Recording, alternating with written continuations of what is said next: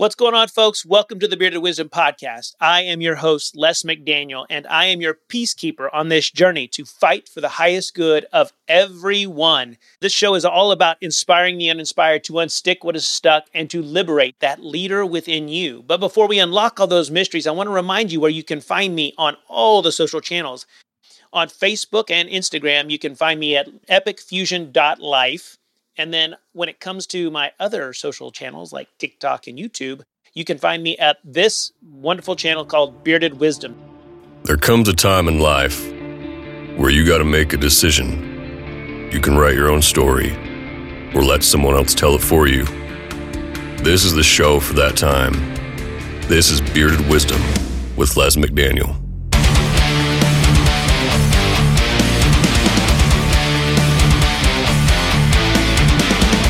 Right, today we are going to continue down this pathway of conquering chaos for greater fulfillment in our lives today.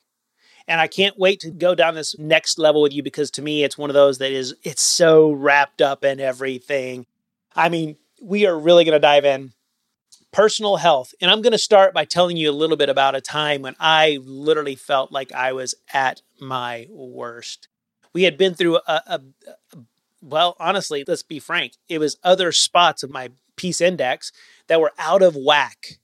Things like my job, the place that I worked, fell apart. My purpose was completely devastated. We had started a church and I was so thrilled about how we were going about it. And now the church had not gone the direction that we had wanted and was no longer being able to be supported. And it was painful and people were hurt. And there were a lot of things. So my people, my place, my purpose, they were in my provision, they were all out of whack for a time.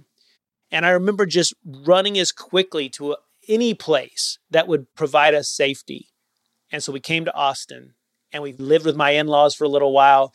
And it was in that moment that my mental, spiritual, and physical state just went down to almost 25%. I mean, it was it was horrific because the external influences start to weigh in on me I began to lean into substances as a way of coping with my life, drinking a little more than I normally did.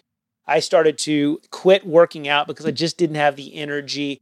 I, I wasn't spending as much time praying and meditating and, and growing, spending time in the personal growth and development areas that were such an important part of my life for so many years. And at the same time, I didn't know what I was going to do my entire life i knew i had a pathway. My purpose was clear and it was the my leading indicator was absolutely on target. I was supporting and loving and caring for people in ways that felt like they were the way that i was always taught and they were authentically true and they challenged even the current methodologies of things that were going on and it was invigorating to be somebody who felt like he was a trailblazer in a new way of living this christian life in the world today and I don't want to get bogged down. Some of you may be like, oh, he's starting to talk Christian and all that stuff. But guys, look, here's the deal.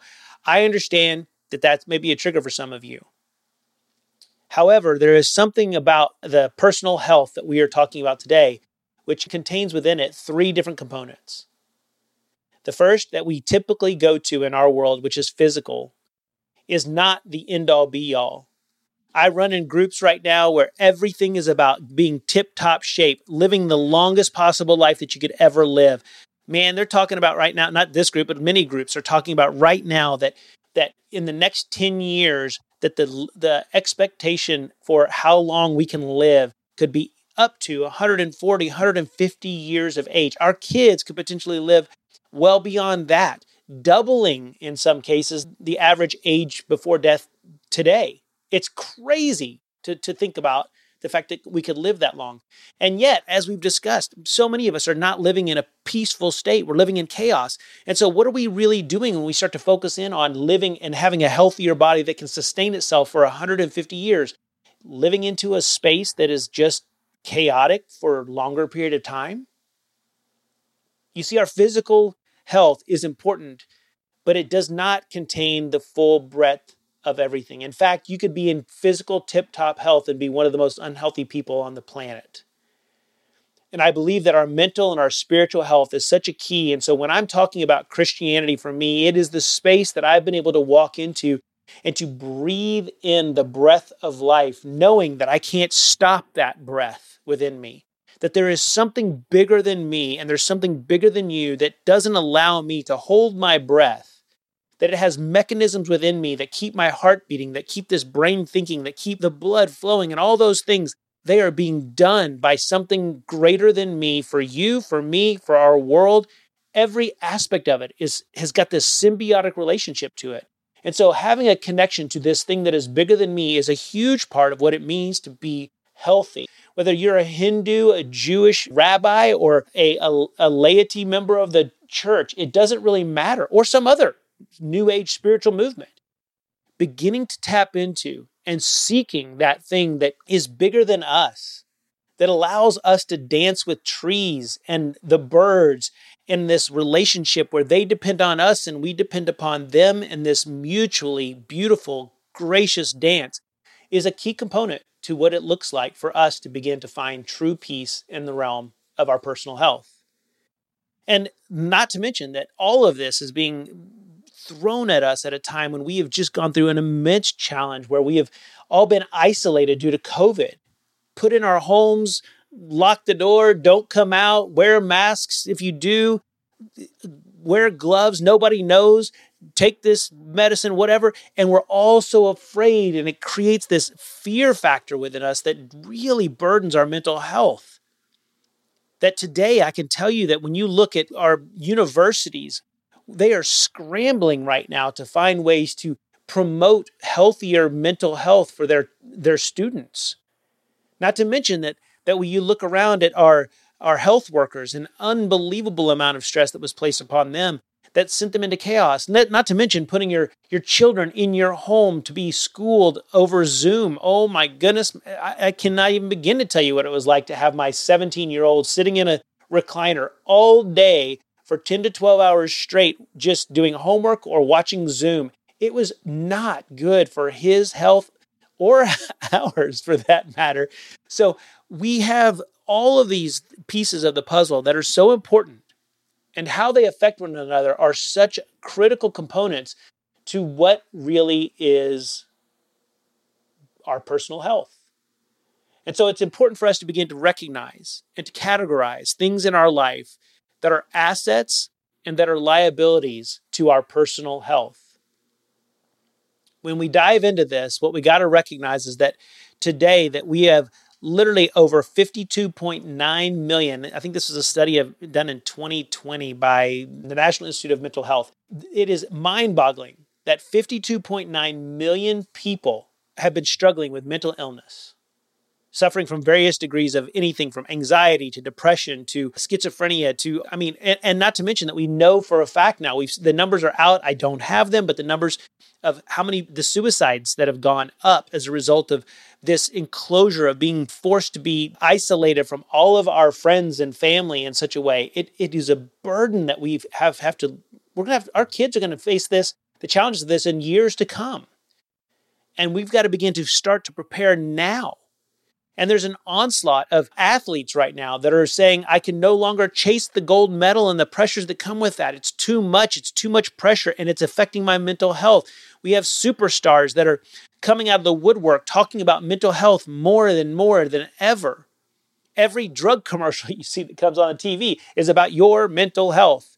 And so I think that while this may be one of the shorter of our series, this is all encompassing across every single one of these. And not there's not one of these pieces of our peace index that really isn't impacted by this one in particular. Our mental health is such a key component. And yet, I want to do want to discuss the fact that sometimes we can get too hyper focused on certain ones of these. I know from a fact that I've actually been too hyper focused on my spirituality at particular junctures, and it has led to me not taking care of the things in my life that are important, like the provision to the full degree that I could. We, we had the ability to do it, but it's led me down a path where I didn't know how I was going to provide. So we can get stuck. I know people who are who are in the tip top physical health, and yet their marriages are falling apart because they start off, yes, I'll support your habit to be a triathlete, but the triathlon gets in the way of the actual marriage because they have to train And it becomes that this thing becomes the idol of their life rather than the supporting growth and goodness that comes with the ideology that, is, that marriage really is, where two people come together and make, become one and support one another. We can get so focused and hyper focused on one thing that it destroys other aspects of our personal health. And so, as we go through this today, one of the things that I really want to begin to discuss around this is I really want you to just ask some questions around these particular things. We're not going to go in as deep, but I want you to break that that what you might have thought was just meaning your physical health, aka personal health. And now that we've had this discussion, I want you to rate yourself in those three categories: mental health, physical health, and spiritual health. Go ahead and put a number of 0 to 100 and then add those up and divide by 3 and you will now have your personal health number for the peace index. As we move forward, I'm wondering who you might be able to lean into on this particular peace index personal health. You see, this is not one of those things that we can necessarily do alone. In fact, I'm a part of a group called the Front Row Dads, which is a really powerful group. It's family man with businesses. That's what they're all about. They're highly successful people who recognize that they've struggled with uh, the priorities of their life of putting their family first. This particular pillar of theirs is one that really they spend a lot of time challenging one another. And I have a great deal of accountability. And I, I don't even want to call it accountability because it's really more about accounting.